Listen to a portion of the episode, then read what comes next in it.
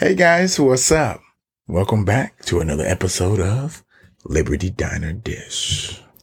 I thought we decided against that. Okay, got it. Okay. You said you're going to keep the other one. Okay. Yeah. You said. Okay. Go ahead. All right. Well, let me see.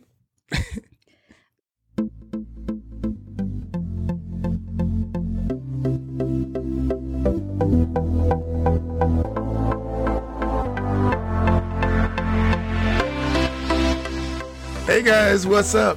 Welcome back to another episode of Liberty Diner Dish. I'm Ken. I'm E'Shel. And we're about to jump right into... Oh, wait. No, we're not. What are we doing? No, we're not. Today we are doing a very special episode that is just a conversation, just to kind of get to know you, just some real talk with the hosts of Liberty Diner Dish. Yes, we're going to call this Cocktails and Conversations. Yes. Ooh, like yes. This. I got my wine here. Yes, absolutely. Matter of fact, look, go ahead. Let me top you off right quick. Let me top you off right quick, right? Yes. Guys, it feels so good to be back talking to y'all, too. Like, oh, my God. It's going to be a fun, easy night tonight. Grab your glasses of wine and drink with us. Yeah, drink with us. Toast to the good life. We are. Toast to the good life. We're going to bring in 2021 the proper way, okay? Yeah. So I want us to do this episode just to check in with everybody who's listening to us. Hopefully they haven't gone away yet. But also just for us to get to talk. At this point, we have finished season 1. And so you guys have heard everything that we have to say for the first 22 episodes. And so we're getting ready to go into season 2. And so, yeah, we just wanted to set aside this moment for some real talk with the host. Absolutely. And it just gives you a little more insight on us and what we actually thought about this first season. As all of you guys already know, you know, I coming into it was fresh. And I had only seen 3, maybe 4 episodes tops 20 years ago. So, right. I mean, this was all fresh to me. So, I mean, giving you a little bit of more insight, you know, into us and what we actually thought about the show. Yeah. And I don't know if I've ever mentioned it, but this is only my second watch. Yeah. Mm-hmm. But anyway, so this part of this whole journey started when I sent you a very cryptic text message and was like, hey, I want to talk to you about something. I have an idea to run by you. Girl, I was terrified. I was low-key nervous, but excited. And, you know, I'm nosy, so I'm like, oh, what is it? But then I was like, if I ask what is it, then how can I say no if I don't want to do it? You know, right. Like, I was nervous, but I was so happy. So you sent it. And I did. And then it took us like forever to actually link up and talk on the phone. But we eventually did. And I was I just want to say, too, she was holding out the goods. She kept telling me she wanted to talk to me. So then she was like, oh, I'll call you tomorrow. Now, I'm all on the edge, okay? I'm anxious as hell. I'm like, come on, give it to me. So I call her first thing in the morning. Is this too early? You know, like whatever case. Like, what is it? Oh, I'll tell you later. She kept pushing me back. I'm like, oh my God, what is it? And then when she mentioned the words of what we're covering, I was like, oh my God. I was so happy. And the thing is, like, they kind of have to know me and know what I'm like. Yeah. And so this was very kind of out of my normal and out of what you would expect from me. But yeah, I really wanted to do it. And over time, just kind of felt like it was one thing. I was trying to like hide it almost. Like, I want to talk about this. I really love this show. I really care about it. I want to talk about it with somebody. And it almost felt like too personal or too private to pull somebody else from my real life into that. Mm-hmm. But just the more I thought about it, I was like, Ken has to be the person. Thank you. I really do appreciate it. And I was so honored. I couldn't believe you chose me. I mean, you have a ton of friends, you know, and you actually chose me to, you know, go on this journey with you. And it was just, I was so excited. And at that time in my life too, you know, we were just, I think, you know, it's right at the beginning of our little friend. I don't even want to say the name, the C-19. So, I mean, like things were changing a little bit, you know, right. And, I was feeling a little down and I needed to do something refreshing. And you know, I love TV and shows and things like that. I actually have a background in theater arts. So when you brought that up to me, I was like, oh my God. And for years, people told me, oh, you need your own radio show. You need this and that. And it was just perfect timing. And I couldn't ask for a better co-host either. I mean, our energy has always been infectious. We've always had, like, you know, this really nice thing going, I mean, for our whole life. So it just felt natural, you know? Well, nobody had told me I should go into radio. So let me put that out there. But like I said, I had this idea. And then Chrissy, who we will probably shout out several times through this, was somebody who I met in the Instagram comments and was just like, I have this idea. And I'm thinking about doing it. And I have this friend I want to bring in, but she was just a great encouragement to me. Mm-hmm. But yeah, okay. So let's just jump into a couple questions. So let's just start it off with this. What have you learned on this journey in podcasting? I will say that's a good question. Okay.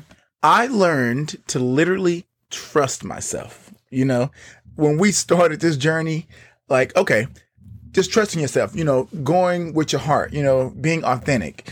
Don't worry about, you know, if you're sounding right, if you're doing this right, because, I mean, no one's perfect. You're going to make mistakes along the way, you know, as long as you giving your feedback from your heart, you know, and being honest, you know, I feel like it's going to, you know, convey as honesty. Yeah. Like the first couple episodes, we recorded those and I could not go back and watch those. I mean, listen to those because I hated the sound of my voice. You know, like I was like, oh my God, I sound terrible. I don't sound like I'm, you know, like I should be doing this. Like you need a better host than me. I was in my head. But then as time went on, I got more comfortable. And, you know, the show is so wonderful. I would never let nobody step into my place. We would be fighting for that. But, you know, just trusting yourself and believing in yourself and knowing what you're doing, you know, it's working. So. Yeah. How about for you? Same question. You know, for me, this was, you talk about it catching you at the right time in life. That kind of happened for me, too. I had been in a career for a little while and I was doing my job, but I just felt like there was just no passion in anything I was doing. And so it's like, okay, this year I'm taking on a passion project.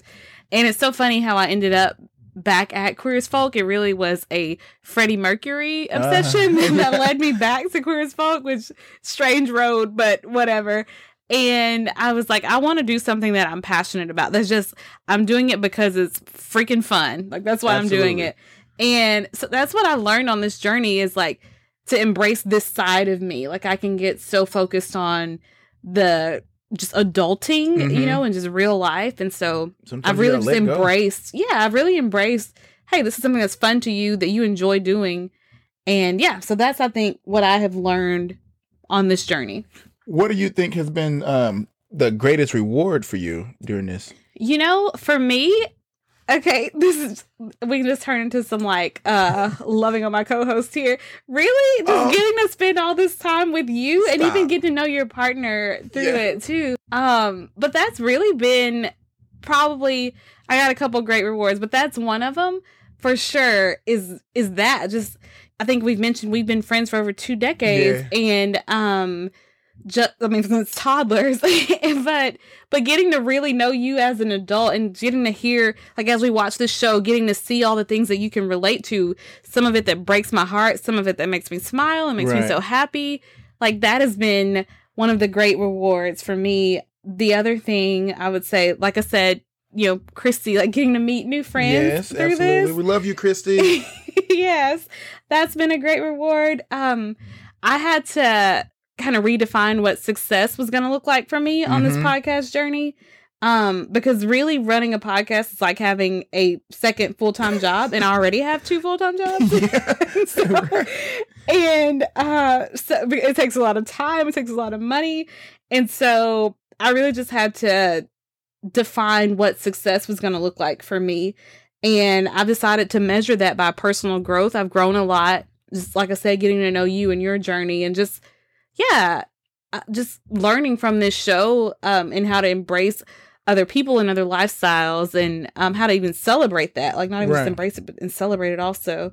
But yeah, so I decided to measure success with personal growth for me and also new connections and friendships. So a couple other shout outs I want to give is one to Elaine, who is like always supporting. Another one to Nicole, who's a Nicole, Facebook friend. Thank you. Love you, girl. Also a recent friend of mine that I've made, Avery. I hope you don't mind me saying your name, but Avery, who I do a lot of like late night, early morning Instagram DM messages with. So that's been my greatest reward. What about you? And guys, before I answer mine, I also want to add this note in. E'Shel is so amazing. We do not live in the same city either.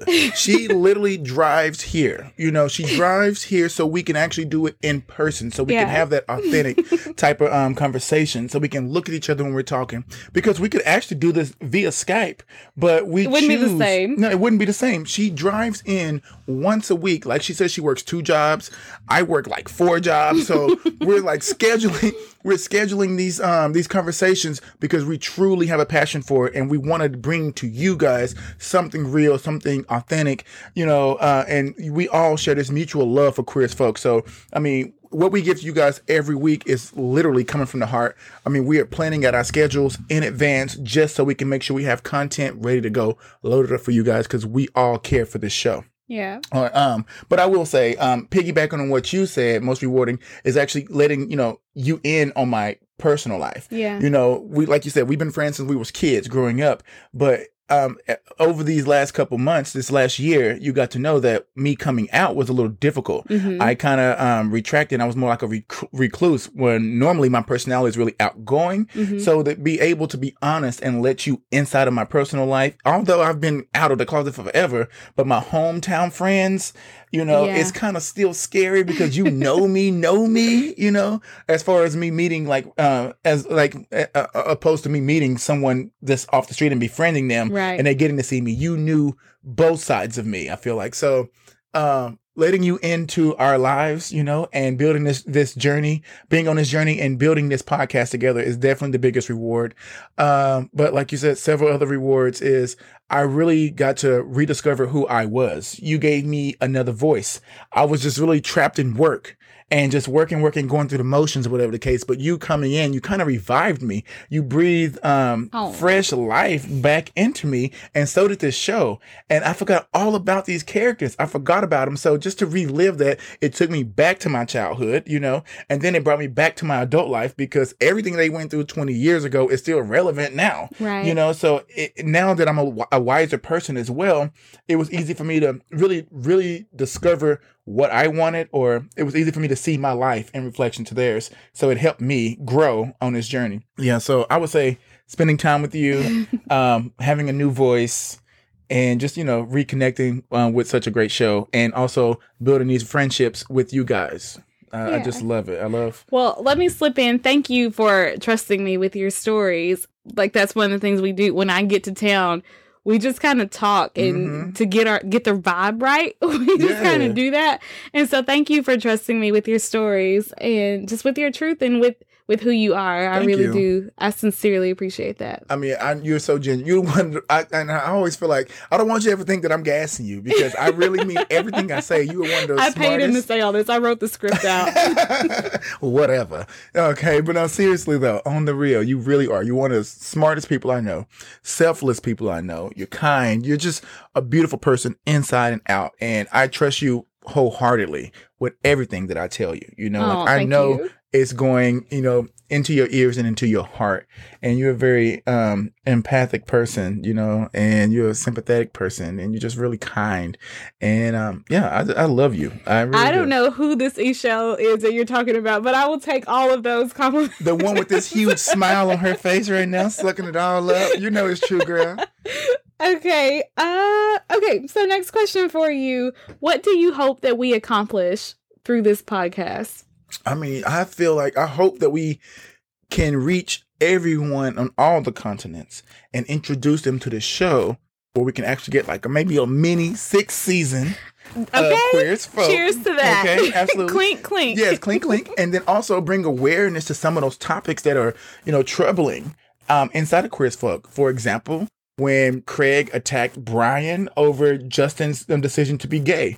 You know, maybe we can, you know, talk to parents and... Or his coming out. His coming out, yes. Yeah. Maybe we can be like the Debbie and approach parents and teach them the right way, or, you know, not the right way, but, you know, how to be more understanding and, you know, how to approach a child that is different. I don't think no one is praying to come out to be gay, which means being gay, you're going to have all those obstacles in front of you because that's not the quote unquote normal, you know? Right. There's a lot of difficulties that come along with that. So no one's just like praying to come out like that. So if you have a child that comes out, you know, to you, you know, be understanding, be loving, and go down that journey with them. And as we can see, like, you know, there's a lot of, you know, troubles that happen in this show. So maybe we can, you know, reach out to certain individuals. So I hope we can bring enlightenment to others about, you know, the community. Yeah. You know, to jump on that, like, I hope that what we do is just kind of infuse some light and positivity and laughter into the world. I hope we help people have these difficult conversations. Yes. I hope that we add to the squeaky wheel that is begging for a season 6 or a revival or reunion movie of some sort. Yeah, that's really what I hope we accomplish. Yeah. I think we're doing that. I think we're on the right track. I hope so. Yeah, we do. All right, boo. So then, what excites you on this journey? Okay, or what excites you, and also what's been the hardest part? Ooh, okay. So what excites me is just getting to talk about all this fun stuff that's coming up. That's what excites me.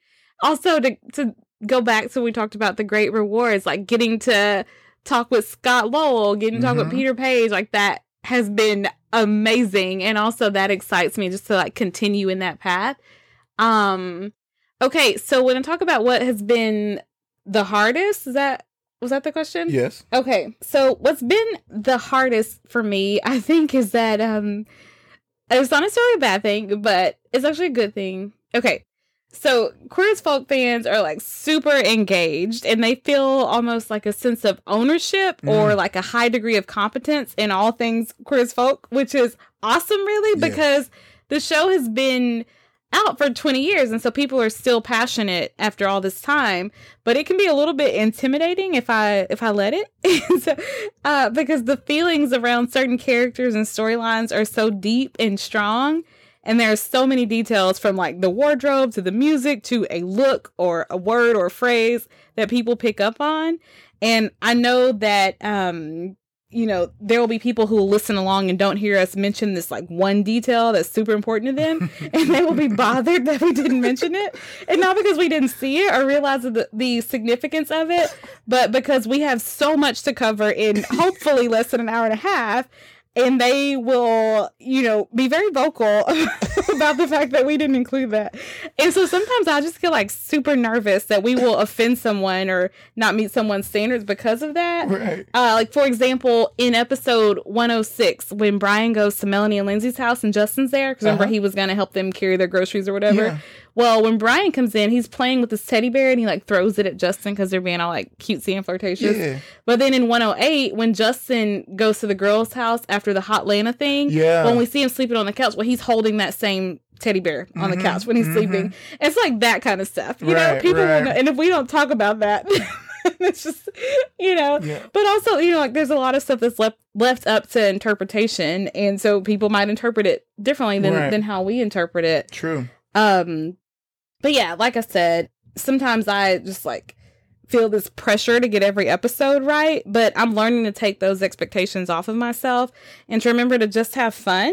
Yeah, because there will be episodes where we might not include some small little detail that really made the whole episode for one person. Like I said, because there are just so many small things to look at. I love talking about the show, clearly, and analyzing it. So I welcome it when people reach out and ask us what we thought about something, or they share their opinion or their interpretation on something. And then they're also like, sometimes when you and I will talk about things off air, or we'll have to cut certain things for time, you know, reasons or whatever. But anyway, yeah, I just have to fight that initial thing, that like fear or panic that rises up in me. That's like, this has to be perfect. You have to say this. You can't leave anything out. Right. I know it's silly, but it's my thing. So no, that's what's been the hardest for me. Yeah. You know what?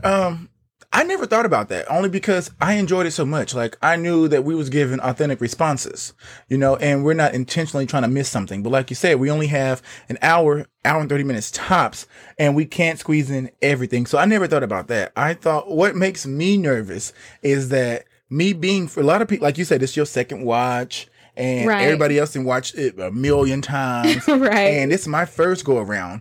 And I'm coming in for me just loving, you know, one character. I didn't want to come off of being biased just for that one, you know? Yeah. Like, I wanted to spread love everywhere. And I didn't want people to hate me because I did love just one character. But as the show went on, as you guys can see, that my love faded. My love faded and drifted on over to the other side that I didn't think that I was going to drift to. Right. You know, like, I didn't think, because when we, and off camera, we talked about, first episode 1, we did an introductory episode. Off camera, you and I talked about who we liked as a character, whatever the case. And I actually could not stand Justin. I'll go ahead and say it. I couldn't stand Justin. But maybe because he was playing, when I first was introduced to the show, you know, his character's only a few years older than me, you know, and I just couldn't believe that he was this daring, you know? Right. But when you felt much shoved into a closet. I was trapped in a closet, but this boy, I was jealous. Yeah. You know? I was jealous. But looking back as an adult now, I'm like, I wish I could have been that fearless, you mm-hmm. know? Like, so my love for Justin definitely grew. So that, I would say the hardest thing is just, I wanted to make sure everything was right. It wasn't as in me missing the small things like that, but I didn't want to ruin anyone's time, you know, a love for the show because I was negative toward the character, you know, like I was thinking, oh my God, was that too much? Did I overdo that? I was always in my head, you know, and then it goes back to, I couldn't stand my voice. That was it was discovering me was the hardest thing, you know, my flow of the show, because I mean, you're so great. Like you can just talk. You're so easy. It just flows with you. With me, I just feel like, I don't know. I just feel like I wasn't up to par with how professional you are. No, that's ridiculous. Don't listen to those voices. Yeah. And what was the first half of the? Oh, yeah, and then what excited me about the journey? What excited me? I mean, literally was the fact that I was able to get my opinion across to, I mean, so many different people that's listening out there. If you tuned in, you got to hear. So, and you got to hear an honest opinion, and you got to hear an opinion from someone who's actually in that lifestyle that experiences it every single day. You know, and I could do a comparison from my life to what they're experiencing. You know, and a lot of times I could relate to almost every single thing they was going through, with Justin all the way up to Brian. You know, so I mean, I could relate to every single one of those characters. It excited me every week to come back to talk about that, to watch another episode, because you would not let me watch. She would not let me watch the complete season. I am serious about these no spoilers. Yes, yeah. No, I had to wait every week to watch a new episode. So but she bought me the complete set of the DVD. But then I told her not to look at it, and then I blocked the screen when it gives a summary for the episode. I couldn't even read anything. So I mean, really, waiting those 6 days because we filmed, and then 6 days later she coming back. So it was like, I was so excited just to see, you know, what's going on next, because the story was written so well, and just enjoying your company. But I really enjoy watching this show with you. That's what excited me most about this. And yes, and then meeting the cast and actually getting to talk to them and interview them and get a personal insight on their lives and how their thought process and creating these characters. Well, and I want to say this before I move on to the next thing. Like, I love that you have a fresh, like, knee-jerk response to these episodes. Like, I've said this before, but it is literally, we watch an episode, we turn that off, we hit record, and we start talking. And so I love that. And then because you're going to see the show differently the first time than, you know, when you're, as opposed to when you're responding to it after you've seen an episode 7 times or 20 times or whatever. Right. And so I absolutely love that, because they're very honest and fresh and in the moment responses and opinions that you're giving. And I absolutely love that, because I think that's important. You know, you need that side of it, and the people who have, like, dissected every single scene. I think you need both of those. So I hope that what we're bringing is a blend of those two things. Yeah, thank you. Well, I always say, this is how I like to say, I say, you always bring the professionalism, I bring the ratchet. You know, like I think it works. That works for us. Yeah, I love it. Tell me, since you are seeing it for the first time, what is, like, a plot twisty arc or something like that kind of shook you this season? Okay. Several things. Okay. The Sea of Light shook me. Okay. Mm-hmm. The Sea of Light episodes. And as you can see, after the episode, I referenced that in our podcast a couple times. Right. You know, I really feel like, because Emmett went for it. You know, like, I really thought that he was going to end the season like that. Yeah. I did. So that shook me, because you see that all the time. And I'm not trying to throw anybody under the bus or anything, but I have 2 friends. They're twins. And they are trying to make me see the light, as if I'm doing. I mean, they're not pushy, like, you know, that group. Do you want me to go fist fight them? Because I will. Right? And, you know, and we go back. We have, like, 14 years of friendship under our belt. And I mean, they're one of the most loving people ever. You know, like, they really are. They don't have a bad bone or bad spirit in them at all. They really are, but they're really, really religious. And I'm not trying to say that, like, they push it off on you, but you feel it. Mm-hmm. And, they basically tried to make me see the light. So, and it made me feel, you know, a little inadequate, I guess. It made me feel different, or made me feel less. And I'm already trying to gain my relationship, you know, with my higher power that I believe in, you know, so the fact that I feel like they was questioning me or trying to make me feel like what I was doing is low-key wrong, you know, it made me get in my head, you know? Mm-hmm. So I resonated with that, like that episodes, those two episodes that it was going on, it meant a lot to me. And I was, that's why I think I got so angry because I couldn't believe that he actually fell for this okie doke and went for it, you know, and actually went and then cut his whole friendship off, you know? Mm-hmm. So that plot twist messed me up. I remember, I'm gonna let you go on, sorry, but I remember the look on your face when we were watching Ted speak to Emmett when he came to that meeting. I almost cried. You did. Yeah, I think my eyes, I either watered up or almost like, it was, ooh, he did that though. It was the moment. Yeah. In that room. He did that. I couldn't stop talking about that scene. He did that. And if he didn't have somebody in his, and I don't have nobody standing up in my corner. I literally fought these twins myself, you know, and then they just stopped talking to me because I guess they thought I wasn't, you know, they couldn't break through to me. Yeah. But it is what it is. Like, I have no ill will wishing on them or anything like that. Like, I still love them. Hopefully they love me. We just gonna agree to disagree on my lifestyle. Mm-hmm. You know, like, you can choose what you want to choose, but your higher power is supposed to be all knowing and all loving. So he loves me just as much, you know, so. But that just bothered me. Like, I don't think someone should try to push their opinion on you or tell you that your lifestyle is wrong and all this and that, because you're judging me and only one person can judge me in the end. Yeah. And when it comes down to it, you know, so yeah, that resonated with me. Okay, that one more thing, and then I want you to go on to the next one. But I know a lot of people don't like that storyline because it's so offensive and it's so like, but I'm so glad they put it there because of the experience that we got to have together. Yeah. That was a very real internal struggle and battle that you were having. Mm-hmm. And you were also having that with some of your friends.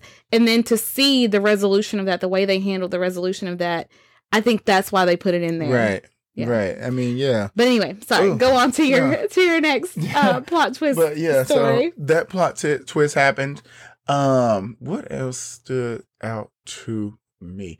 Okay. I mean, it really wasn't, well, it shook me. I really won't call it a plot twist. Yeah, it's anything that shook you. The finale, okay? I literally thought that. I wasn't ready. I didn't know you were going to go there. Yeah, I'm going there because I wasn't ready, because I really thought Chris Hodges actually, for once, has seen the fucking light himself. You know, like, you and Justin had your thing in the little storage closet, whatever the case. He never brought it up because he could have blasted your ass then, but he didn't, you know. He did blast you on the strip or whatever the case on Liberty Avenue. But those one people he went to school with, except for his friends there, but yeah. But exactly, you know, but you came there looking for him. You kind of gave him no choice, you know. He's always been respectful to you. I thought after that night, like, you had let it go and move on. But the fact that you targeted this man, which is a hate crime, right? You know what I'm saying? You followed him out because he was living his best life and you stuck in the closet. You can't even be true to yourself. Can't even be honest to yourself. You attack someone who's living their best life, who is happy and celebrating himself, celebrating life, celebrating being free, celebrating being open, and you attack him. And not only attack him with your fist, you attacked him with a weapon that could potentially kill him.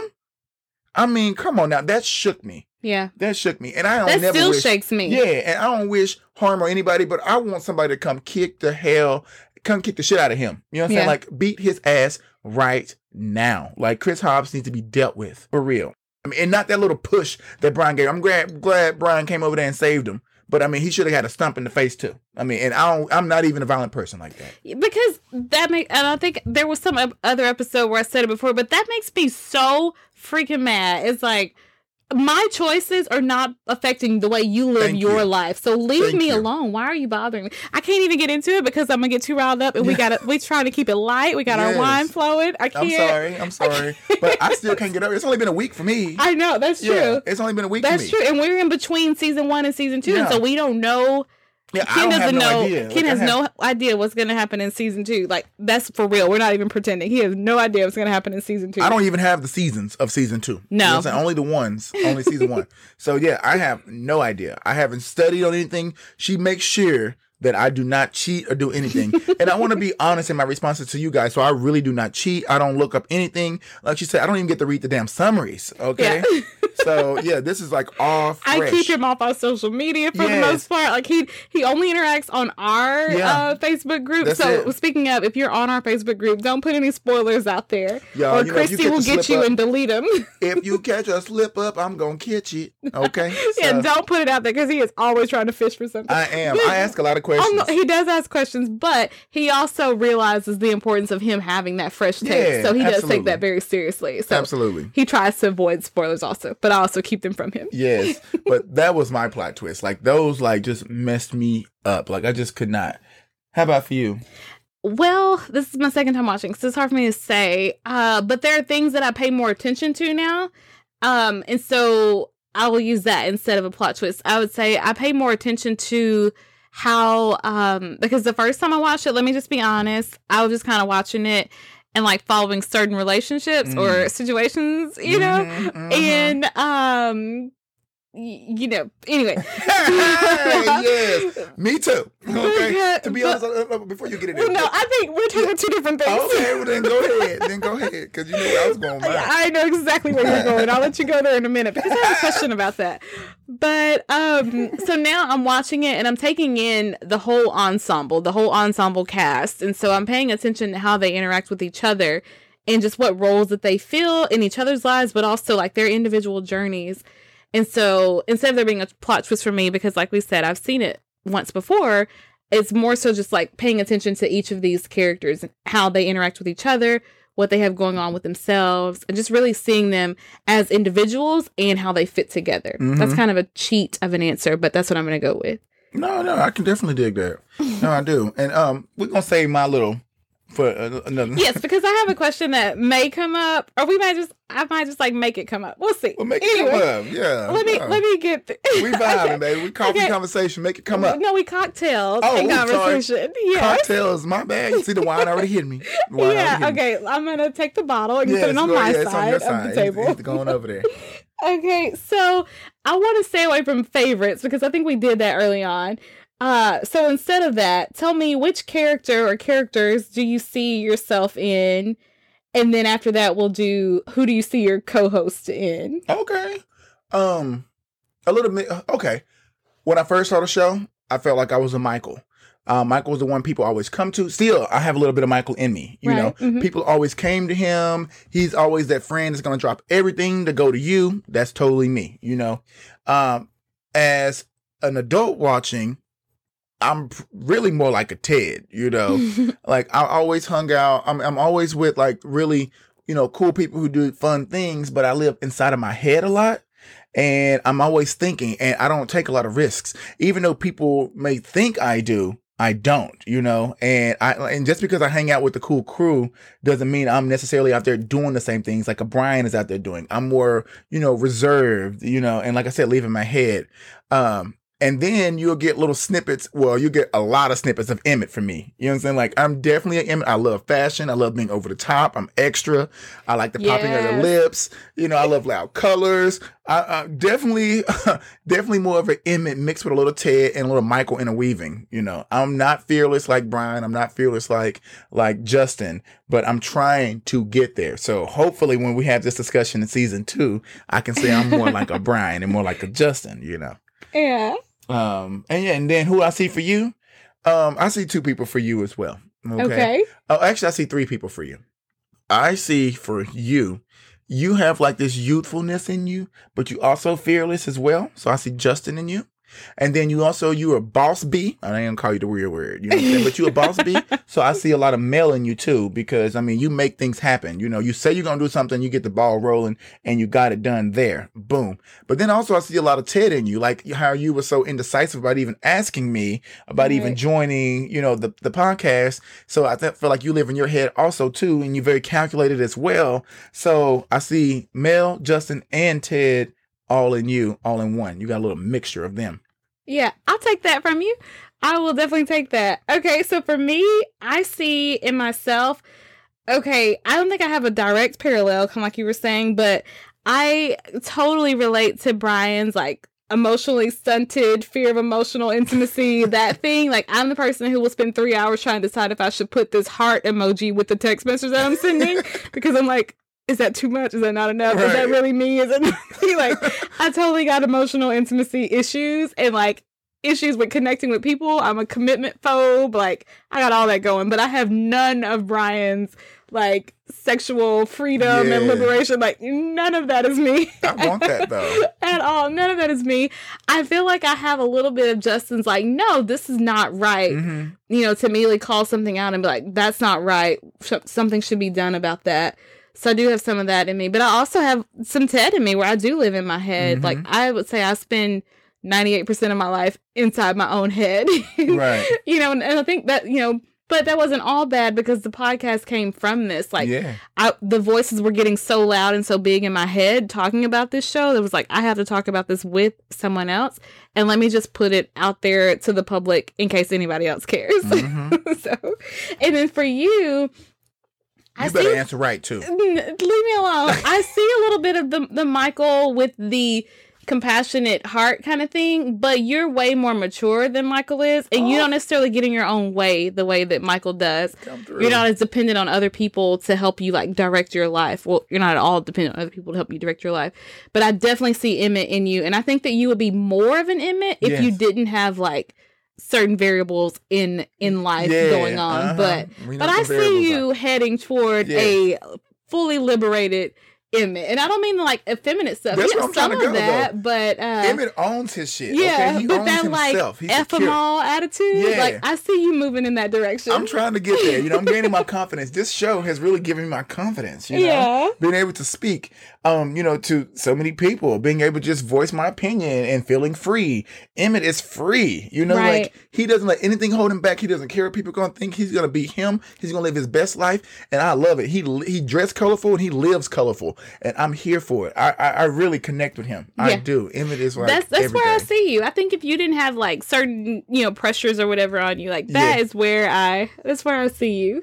Yeah, that's what I see. Well, I'm trying to break free of those pressures, you know. Because again, it goes back to finding who you are and believing and loving that person. And I'm on that journey to finding this person. Yeah. You know, that's inside of me. You know, I absolutely love this journey that I'm like, it's this journey with this show and also just the journey that I'm on in my personal life. They're linking up so well just as I'm learning. I think I've said this before, but I'll say it again and probably many times after this. I'm learning my own complexities and I'm becoming very comfortable with that. Yes. You know, like, you know, earlier you were talking about the See the Light journey. Like, I love the Lord, but I also love my gay friends. Yes, I know. You know? I absolutely do. I love this show. Yeah. And so... I'm learning to be comfortable with my complexities and to embrace those. And I just love this journey that I'm on. I love this that I'm doing it with you, that we're doing it through this show, and that something like this show, Queer as Folk, has, just meant what it is meaning for the two of us. And I just know it'll only be more of that as we go forward. And girl, I started off watching the show really just for the sex scenes. I didn't even realize how good the plot lines were. You know, like, I was, you know, just here for the sex. I was trying to get what I could get because my whole life, well, I ain't gonna say whole life because clearly I wasn't watching no stuff like that. But, you know, when you hit puberty and you want to kind of see some stuff and you can't really see because your parents and things like that, I really didn't have anything. We had, you know, you would sneak and watch the little Cinemax or whatever the case, and you would get the boobs of the girls. But I didn't, you know, that didn't resonate with me. I didn't relate to that. You know what I mean? I had to try to conform to that just so I could feel normal. If I did get caught looking at something nasty, it wouldn't be, you know, the homosexual stuff, and I wouldn't have to explain that. That would have been terrifying to explain that. But when this came out, I was just blown away about how, you know, it pushed the envelope, how innovative this show was. It was like the first to really show like male interaction in that type of way. And I mean, so getting back to, and like I said, I only watched the first 3-4 episodes because it was really difficult for me to find time to watch this, especially at a young age. I'm living with my parents. Because you're having to sneak and do it. Yeah, I'm sneaking and watching this, you know. So watching it as a second time, I couldn't wait, you know, to come back and see these scenes again. But then I realized that it's way more than these scenes. It's deep. Like, I mean, these the interweaving of each character's storyline, the plot lines. I mean, from the drugs and comas, from friendships, relationships. Yeah, the self-worth stuff with Brian, who you would if you're just looking at this show surface level, you would never see his struggles with his own self-worth in there. Yeah. And his storyline also, when we get into plot twists, it's not even something major. It's really just a breakdown of Brian, like we see him so tough and strong. He's Hercules in the first half of the season. And then as the season go on, we get introduced to his father, so we can see his weakness is coming up. Right. The family is his weakness. I have so much to say about his childhood. We're going to get there. And then we get to see his mom, Right. Then we can see his other weakness, although their relationship is not like what he and Jack has, Jack is a different type of abuse. It's a different type of abuse. It's an emotional neglect. Yeah, exactly. And then you can see why he has these commitment issues, because Jack never really wanted his mom with the babies and shit like that. So, I mean, all this goes into play, and we got to, I always say, sorry if I'm speaking fast. I always say that this man is like an onion. So we really did, over these 22 episodes, we peeled a layer back each week on Brian, and he made it to be a sweet onion. Yeah. And we still got layers to go on this dude. Yeah, well, what we peeled back already, we got to really break down and really get the inside of him. Outside looking in, if you just look on the surface, oh, he's an ass, he's a dick, Right. You haven't given him the benefit of doubt. You haven't gotten to know him yet. His character really is sensitive. You just gotta recognize the way he treats his sensitivity. Yeah. Well, because he looks like a narcissist at first view, but then you're like, wait a minute, this is not a narcissist. He's posing as one. Why would he do that? And then we get to see that play out over season one, and then it's possible we'll get to see that in season two, also get some more background information on him. But absolutely, it's been an incredible journey, and we have a lot more to go. And so that'll bring me to some of my next questions. So on that list of things that I'm excited about is just one, watching the rest of the series, definitely season two. I'm excited about more interviews that we have coming up. I'm also excited about our merch shop. Yes. And so something about our merch shop, the proceeds from our merch sales go to CenterLink. They support several LGBTQ plus centers throughout the U.S. And, that is really something that when I hear about a shelter denying access to a teen who belongs to the LGBTQ plus community, that just breaks my heart and upsets me. Mm-hmm. And so rather than just sitting here and fuming and being mad, that's what we're doing. Yeah, we're taking action with somebody who's already doing a great job. Yes. And so that's why we're partnering with CenterLink with our proceeds. And so we have our Poor Ted shirts, but we're working on other designs. We have our Liberty Diner Dish character theme mugs coming back to the shop. And we want to thank you guys who've already made purchases as well. Yes, thank you. And this is also the same charity association that that Scott Lowell and the cast are associated with as well. They bring awareness to also. So we definitely appreciate all the love that you guys have shown us already. So thank you. Yeah. So let's talk about... Okay, can I just totally derail this train for a minute? Derail it, baby. I'm ready for the crash. Because I think I said on an earlier episode, there are benefits of having a gay best friend. So I want to ask you a question. I'm ready. Something that... Because you guys know I'm a straight woman. Ken's a gay man.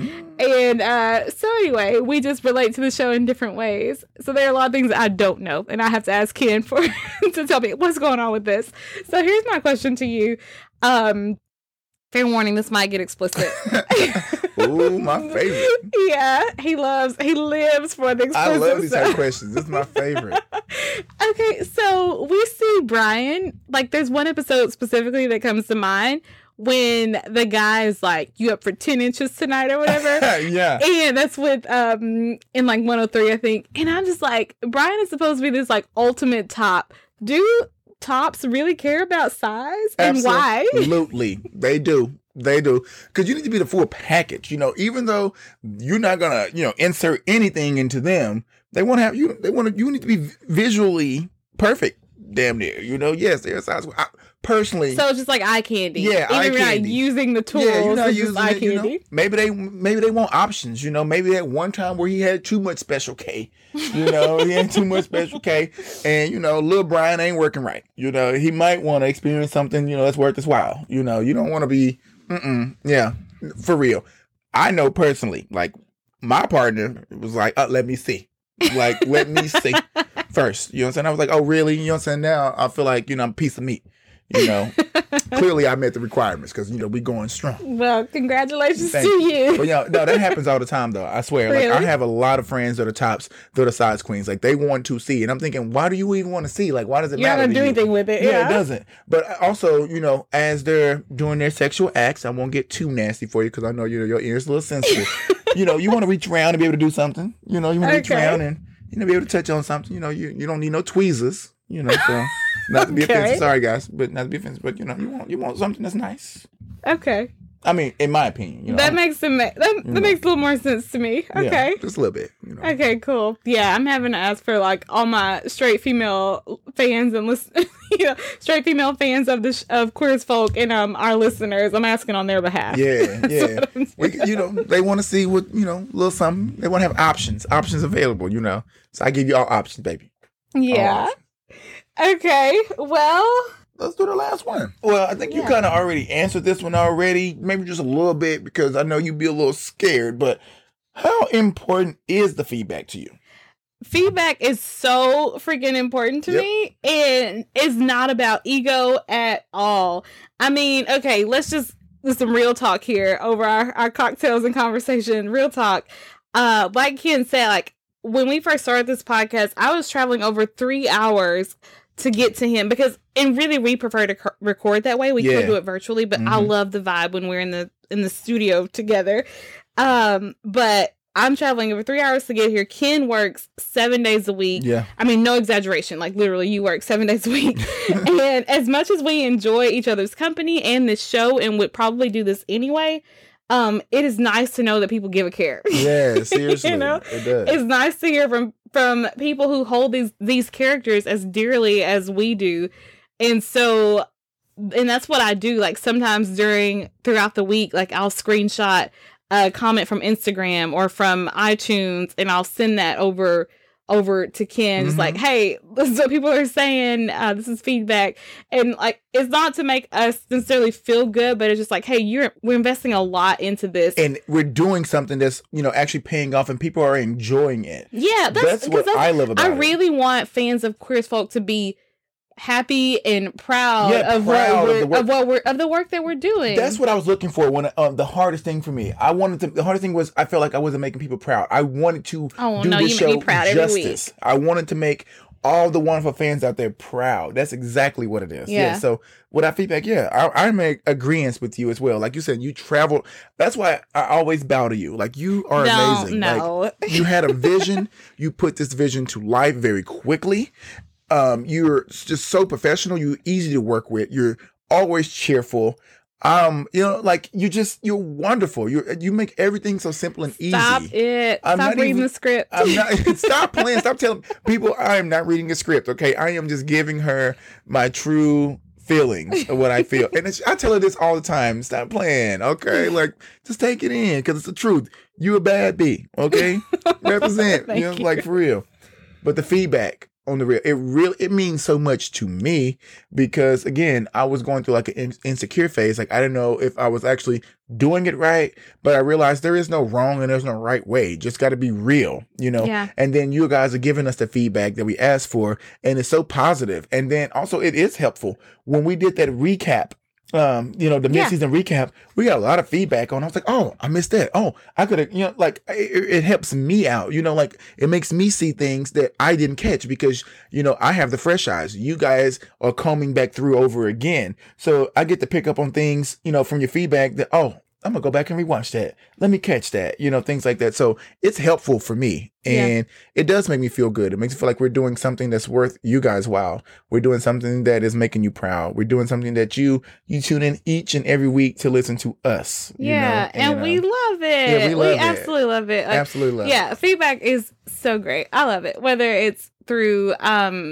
on Facebook, and mostly when you're interacting with someone on our social media, mostly that's Chrissy. So again, hey Chrissy, we appreciate you so freaking much. Can't say it enough. Yeah, we cannot. And Chrissy, you be on top of those posts. You really are. And you just don't post just Liberty Diner Dish like podcast things. You always include anything that's going on in Queer as Folk world. So you keep all of our fans updated on anything that's popping, that's going on. So yeah, it's a trio thing here. You know, it really is. We couldn't do it without you, Chrissy. You're amazing. Yeah.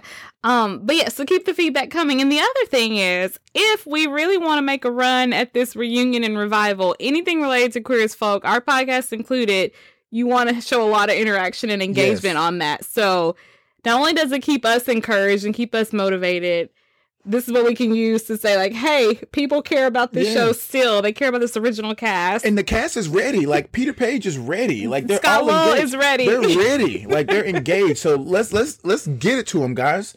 They deserve this. I mean, 20 years later, and we're still having this conversation. I know. It's brand new. Yeah, like it's brand new. I mean, this show has stood the test of time. You know, This is quality work here. So shout out to Ron Cowan and Daniel Lipman. Absolutely.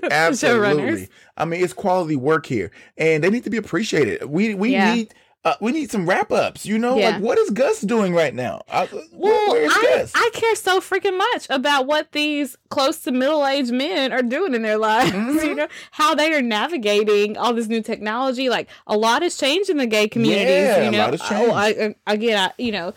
I would imagine a lot has changed, like how they meet up, how they congregate, how they interact with each other. Apps. I want to see the story about being HIV undetectable. You know, like what is the struggle with that? Because we saw how, you know, Emmett, which sent Emmett to see the light. You know, we saw how the scare for HIV was. You know, we saw how Vic thinking is, like how it was a death sentence for him. You know, how he's kind of like giving up on life. How Justin's learning this journey, and just to see these guys who have walked through it, to see them get to mentor and just encourage a younger generation. He was the next generation coming through. You know, his generation was going to carry the torch over. So to see how that all panned out, you know, what was Daphne's like? I mean, I have so many questions. You know, we're coming off season one. Well, off season one. Okay, so let's just stop because we're getting riled up, and we can go for another 5 hours on that. Okay. But let's talk about, what do you hope to see in season two? Hopefully, what I hope to see in season two is finally Brian letting down the wall to Justin. You know, he let his family wall down, so the friends got to experience a part of him that they never thought they would see, you know, but letting that wall down for some type of love. We know for a fact you have love for Justin. This man stole your credit card. You did not call the cops. You made him work for it. You know what I'm saying? Right. This man moved out of his house. You let him move in with you. You know, like this man, you went to prom with this man. Yeah. You know, we know for a fact there is love there, but every chance you get, you kind of like shut it down. Like I want to see love with Brian. It don't have to be even Justin, but Brian finding love. Yeah. You know? I want to see Michael being able to make decisions on his own, you know, like being a standalone, being assertive of himself. Maybe stop chasing Brian so much and, you know, really figure out who he is and what he wants. Because where we left off, I mean, he had made the decision to go to Dr. David, but then we know the whole thing happened with Justin, so he stayed. So, I mean, are they going to work it out? I mean, I don't know. I don't know where it picks up at, but I want him to be able to make his own decisions. You want me to go through every character? Sure. Do it. I really don't have too much for Emmett. You know what I'm saying? Like, what am I expecting? I'm expecting Emmett to be Emmett, to always be real, tell it how it is, you know? He knows the lifestyle, so he knows what to look for when it's bad, all the warning signs. I'm expecting him to never change up. Like, don't see the light again. You know what I'm saying? Like, stay true to yourself. Ted, I'm expecting him to be a little more adventurous. The same way that he felt when he was with Blake. I know that he can no longer be with Blake because, you know, Blake has really shown his true colors and everything. But I want him to still be lively like that because it was wonderful seeing that different side of Ted. So I want him to still be like that.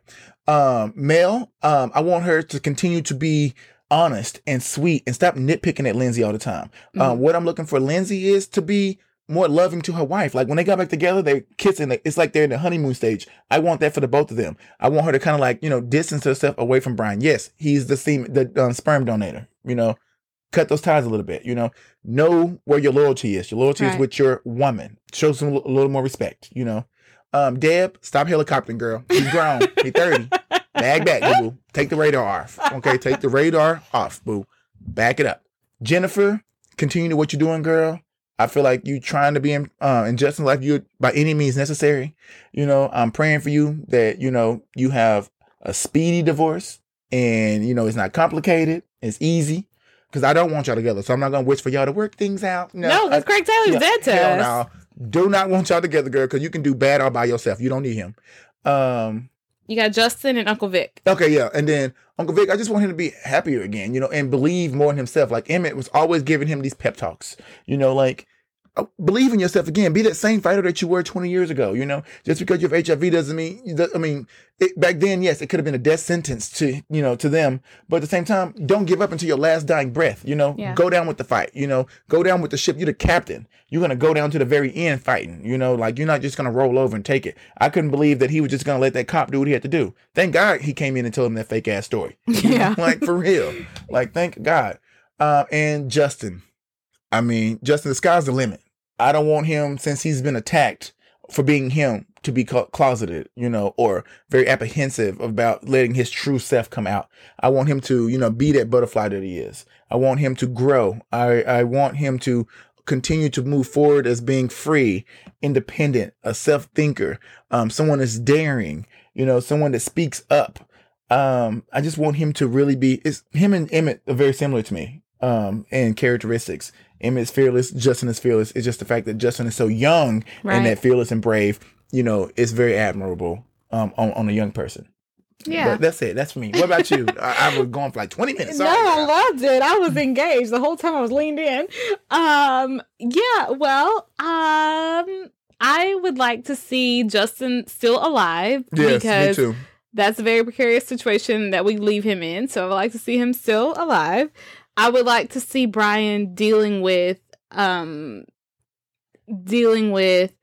that he's gone through. This stuff with Justin, you know, Michael possibly moving on, so that, you know, what could be the end of that friendship or in the way that they know it. I would like to see Emmett have a real relationship that lasts for at least 2 episodes. Because he's had one that lasts, you know, they always last like 1 episode. I don't want to see him with nobody. Because you see how they all get when they get somebody. That's true. Look, they're still learning how to date. Stop hanging out, you know. And then Michael goes and loses his friggin' mind. Yeah, you know what I'm saying? Like, I don't want him in a relationship. I want him single and free and wild. Okay. Go on. But I'm sorry, this is your observation. My bad. This is what I want. My bad. Be quiet. Sorry. Okay. So for Ted, I want to see him, like you said, continue on that journey of like self-confidence and self-discovery. Mm-hmm. For Debbie, yes, she needs to find something else to do than dictate everybody else's life. For Uncle Vic, I want to see, like you said, I want to see him rediscover, just like me, some passion in life. Find a passion project, right, or something. Who else is left? Debbie, Jennifer, Mel, Lindsay. Okay, for Melanie and Lindsay, like, same as you, I want to see them live as a couple. Yes. You know, like, kick some of the other people out of their lives and not even that the other people are interfering, but just like, hey, prioritize each other. That's what I want to see them do. I want to see them prioritize each other.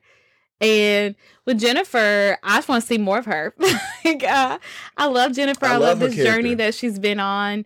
But also, we're going to have to see, with whatever happens with Jennifer, whatever happens with Justin, how is that going to affect Jennifer, you know? So I left one out. Go ahead. But I'm not going to answer. I'm going to ask you, what do you see for Daphne?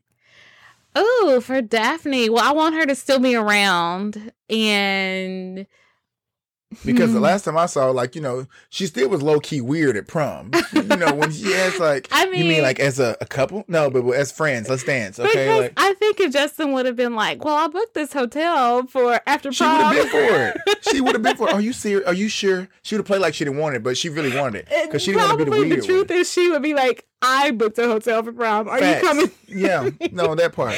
Yeah, but I want to... Well, they're going off to college, and so we don't... Where's she going to college at? Well, that's a good question. Where's she going? You're going to find out when we watch season 2, and not a second before that. No. So I still want to see Daphne. We'll see if we get to see her or not. Mm-hmm. I agree. Everything you said. Yeah. But I do love where... season 1 ends. Okay, so one more thing, and then Maybe we'll sign off if we're done talking to each other. But all right, girl. I know you want to wrap this up. I do. So I'll make it quick. But I'm on a roll right now. I cannot stop. All right. So just tell me, last one. What is your favorite Brian and Justin moments? Oh, gosh. I mean, y'all already know how I feel about Justin and Brian individually and definitely them together. The pilot has got to be, you know, and not just because of the, like, steaminess around their sexy. It was there for me. But because, and Ken and I talked about this, what I knew of gay men was so freaking limited. Mm-hmm. And so it was just something, I knew it as something that you should be ashamed about. And that should only happen in secret. Mm-hmm. And it was these men who lived straight lives in public, but in private lived something different. And so just to see that degree of care and intimacy and, just to see that on screen was like so totally different than anything that I had ever known or heard of before. And from episode 1, I'm invested, and I'm like, what is going to go on with these two men? Yeah. So the pilot is definitely a favorite. I also like their more emotional moments where they have these like real conversations, you know, when Justin's talking about his dad with Brian, when Justin is killing him with kindness, where he's like kissing him on the couch. I love that too. I love their non-sexual moments too. but those are some of my favorites. When Justin runs away to New York and Brian goes there and they have the scene in the hotel, like that's a very steamy moment, but it's also, this is the two of them coming to an understanding together, you know, and so I really like that also. I'm going to go with those for now. Okay, well, mine are all non-sexual moments, to be honest, you know. Oh, so you just left me out here to dry. I did leave you to dry, you know. You left me to talk about the sexual stuff. Know, well, finally, you know, because, you know, you be quiet over there, you know, because you make me feel like the whole freak of the show, you know, which I am, y'all, so I own that card. But the little moments that stood out to me for Justin and Brian, it was so small. Okay, I think it was either the pilot episode or the one after. I think the pilot was like 1 and 2 episodes together. Well, it's first 3. Yeah, the first 3. So it was in that whole little group there. But it's when Brian and Michael dropped Justin off with in the Jeep at school. Oh, at school, yeah. Something about that scene, like it was like so empowering. It was like, I had my first experience. I'm here. I'm a man now. Because, you know, he had lost his virginity that same night. He gets dropped off at school by this gorgeous, successful man, you know, who's proud, you know. Justin had all the swagger on him. All he was missing was a wig just to do the stripper dangle dance, you know. That wig, I can just see it bouncing, him flipping his hair or some shit. It's all he was missing. He had that aura on him. So I love that scene. And then it goes back to like the last couple scenes of the season. I love the interaction, like when he was deciding about going to college and he needed a beer because he was only going to go to college because of his parents divorcing. Right. He was going to go to Dartmouth because of that reason there. And Brian was like, nah, basically, you know, pulling him to the side like, yo, you got to do this shit for you, you know. Mm-hmm. And he was basically like, he got the beer, but wouldn't give the beer to him. He wanted him to talk. He used it as like a little carrot, dangling the carrot in front of the bunny. And, you know, pulled the information out of him and made him, you know, think about something. And so when he went home, you know, he ended up making the right choices. And then it goes back to the finale scene that we finally got to see, you know, Brian express. He didn't have to say that I love you. He don't have to say any of that. But the fact that he was there. Right. Was, you know, enough conversation. It was, you know, it was silent. Like you just felt it. You knew why he was there. Those are the moments right there connects me to Brian and Justin. Yeah, although the sex is good. The sex is amazing. Well, actually. How could I forget the prom scene? What's wrong with me? I think it's the cocktails. Yes. But anyway, that is, to me, you know, some people would argue it's the most important, but I think it's some of the small things that are more important. But you know, for example, in I think it's 106 when Brian buys the piece of art that Justin has created. Yeah. And he's looking at that while the other guy's servicing him. Because, like, if you're on my mind while somebody else is on my body, like, that's important. Yeah. But so anyway, there are little things that to me are very important that stand out to me.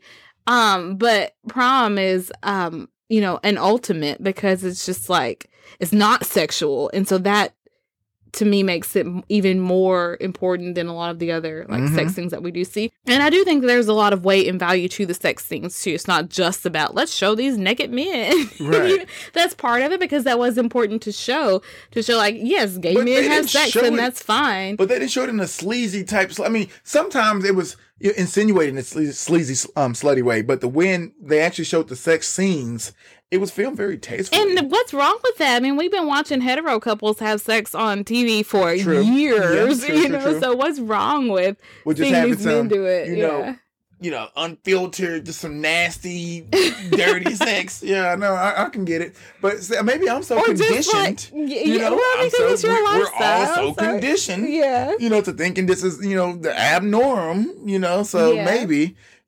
what is wrong with that? There shouldn't be anything wrong with it. It should be something that is just as, accepted or just as beautiful or just as expected as a hetero couple. But yes, how could I forget the prom? Because like I said, I think when we did the podcast for that episode, that is when Justin takes Brian's jacket off, that is like the sexiest scene between the two of them to me. And I think it also has a deeper meaning. Or maybe it doesn't. It probably doesn't. But we've been on these cocktails. So to me, it's almost like he's stripping that, like we talk about him being an onion. He's like stripping this layer off of him and really exposing Brian to him, but also to Brian, So, that's one of my favorite Brian and Justin scenes, too. Good. I don't know. That just came from nowhere. That just had hit me, and I wanted to ask it. So, yes, now we can actually...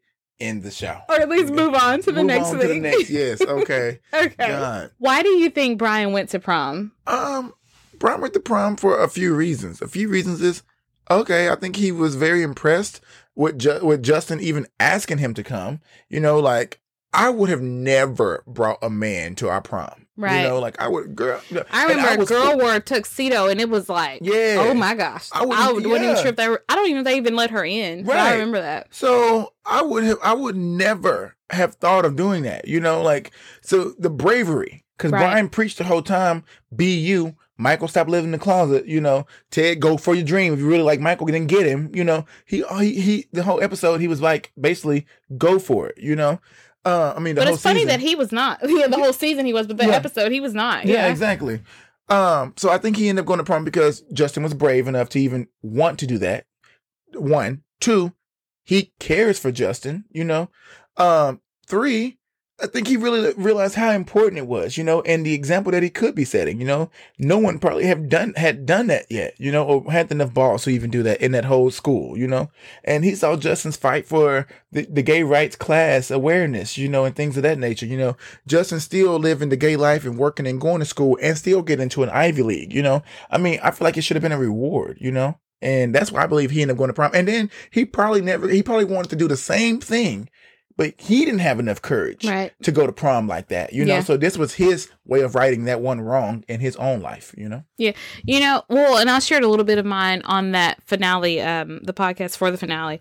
But you touched on something here, like Justin is very brave. And I think Brian's brave too, but Brian was not brave at that age. No, I don't think. And it's still in some ways now he's not that brave when it comes to embracing what he's feeling and truly, facing things. But a lot of it has to do with his childhood and his background. Mm-hmm. But, he does see that even though they're both brave, it's a different type of bravery. Like, it's just kind of innate in Justin. Right. He's always been that way. And Brian, I think, had no choice but to acquire that bravery, over time because of what all he endured as a child. But yeah, I agree with what you said. I think he went because Justin asked him. I think that's part of it. It's as simple as that. Justin did ask him to go, and he went because he knew it would be meaningful to Justin. Like, Justin, aside from, hey, be my boyfriend, Justin hasn't asked him for much. And so I think and on the one hand, he's like, okay, he's asking to do this thing, and it really means a lot to him. And so Brian goes for that reason. Also because Brian wants to go. He wants Justin to see that, okay, I've been running from this thing with us, and now I'm turning to face it. And Brian wants him to see that. So, I think a lot of the reasons that you said, and just a lot of things, they make him ultimately go. Yeah, and I'm happy he went, too. I am, too. Even despite what ends up happening, I'm happy that he went. I think that was very, very important for Brian. Girl, and the way they shot that, all you saw was that scarf first. Yeah. And I was like, ah! I don't think I was screaming, beating your arm. It's so great that the episode, let's just pretend the episode ends right there. They have this dance, and then, like, it's beautiful. I wish it was me. I wanted that to be me. Yeah. But wait, I took you to prom. No. Oh, no. Well, we kind of went as a three-way couple thing. Yeah. Yeah, let's stop playing. We went as a very open, poly relationship. Okay, but let's just tell our listeners this, y'all. We did go to prom. Okay, we went to prom. We went maybe as a three-way thing, but me and her were on prom king and queen together. We were prom king and queen. We were. I was your Justin to your Daphne, baby. Yes. Oh, my God. Yeah. When we were on prom king and queen together. I still have the photos. You know do like, have the photos. I still have the photos. I have the wine glasses from the table. Oh, see, I don't have that. That's a good one. Oh, I do have that. I had the sash and the scepter for forever and a day. You know, like, I don't have a clue where mine is. Oh, well, I had mine. Brandon ended up throwing my shit away. Yeah, he probably got mad at me talking about it. Yeah. Jealous, girl. He thought I was coming for you. Maybe. You know, I was like, baby, yeah, she ain't no threat, baby. I'm here for you. I'm here for you. Yeah. No, I'm kidding. Yeah. I'm kidding. But anyway, okay, this has been amazing. And if you let us, we will talk for the next 4 hours. But this was fun, guys. And I love it. It was like a little end of season recap, you know, and like it says, insight onto us. And we put a lot of love into this first season of Queer as Folk. We did. I mean, on Liberty Diner Dish. And a lot of ourselves. Like, that's the most important thing. It's like remembering to be authentically who we are. So true, so true. And we hope that, you know, it was conveyed that way to you guys. It came over that way because we didn't want to give you guys anything fake. We didn't want to give y'all something that, you know, that wasn't real, that wasn't true. I mean, again, like I said, we all have this mutual love for Queer as Folk. So we want to put our best foot forward and deliver the best podcast and the best information and commentary, you know, possible. And, you know, we just very thankful for who we picked up along the way on this path. Yeah, of discovery. Very thankful. We are every single person. If you've listened to one episode or all of them that we've done so far, we are so grateful, so thankful. Absolutely, and we love all the feedback. We love all the likes and comments and the shares. I mean, guys, just you know that we're gonna cover this entire complete season. So just keep that momentum. Yeah, I have like contractually obligated Ken to finish this series with me. He can't go anywhere. I'm not going nowhere, baby. This is home. Black and white. This is home, okay? I'm not going anywhere. I didn't got a taste of this, too. We ain't going nowhere, okay? We are not. But, yeah, guys, so we hope you enjoyed this episode here. It was fun. It was cocktails and conversation, and we're definitely going to have more of these. We have 4 more seasons to go, so this is going to be a routine. This is how we wrap it up. It's like a little reunion with you guys, you know, and like we say, get the word out, guys. Like, share, click, and until next time, we are out of here. Bye. Bye.